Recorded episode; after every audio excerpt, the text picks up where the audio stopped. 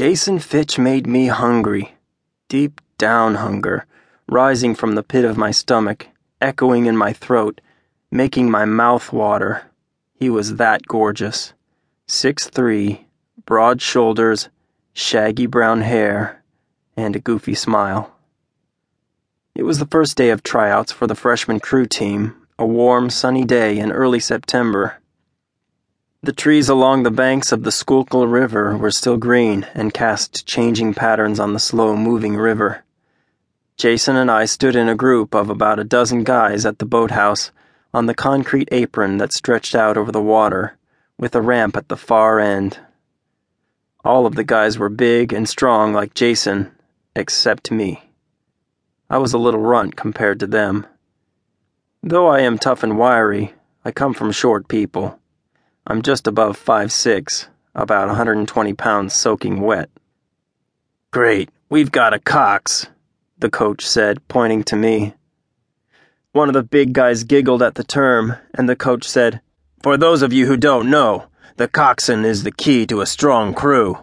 He's in charge of steering the boat, motivating the rowers, and coordinating their power and rhythm. You ever been a cox before, son? He asked me. I resisted saying that I had sucked a few cocks before, but never been one. Instead, I just shook my head. I'm too small to wrestle here, sir.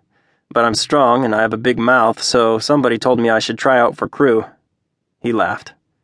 Perfect attributes. He showed us the shells. Single sculls over there, he said. In a race, there's either one, two, four, or eight men in a boat.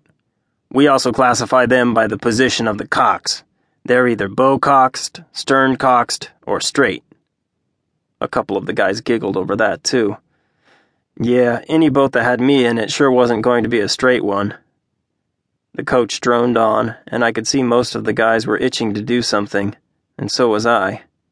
I kept looking at Jason, who was the real reason I was trying out for crew. He was in my history class, usually sitting in the row in front of me and the couple of times we'd passed each other, he had smiled and said hello. Maybe that's not much to you, but a lot of big guys like Jason don't notice short guys like me. My head came up to his armpit, and it would have been easy for him to ignore me. But he'd flashed those pearly whites and said, Hey! And I was hooked.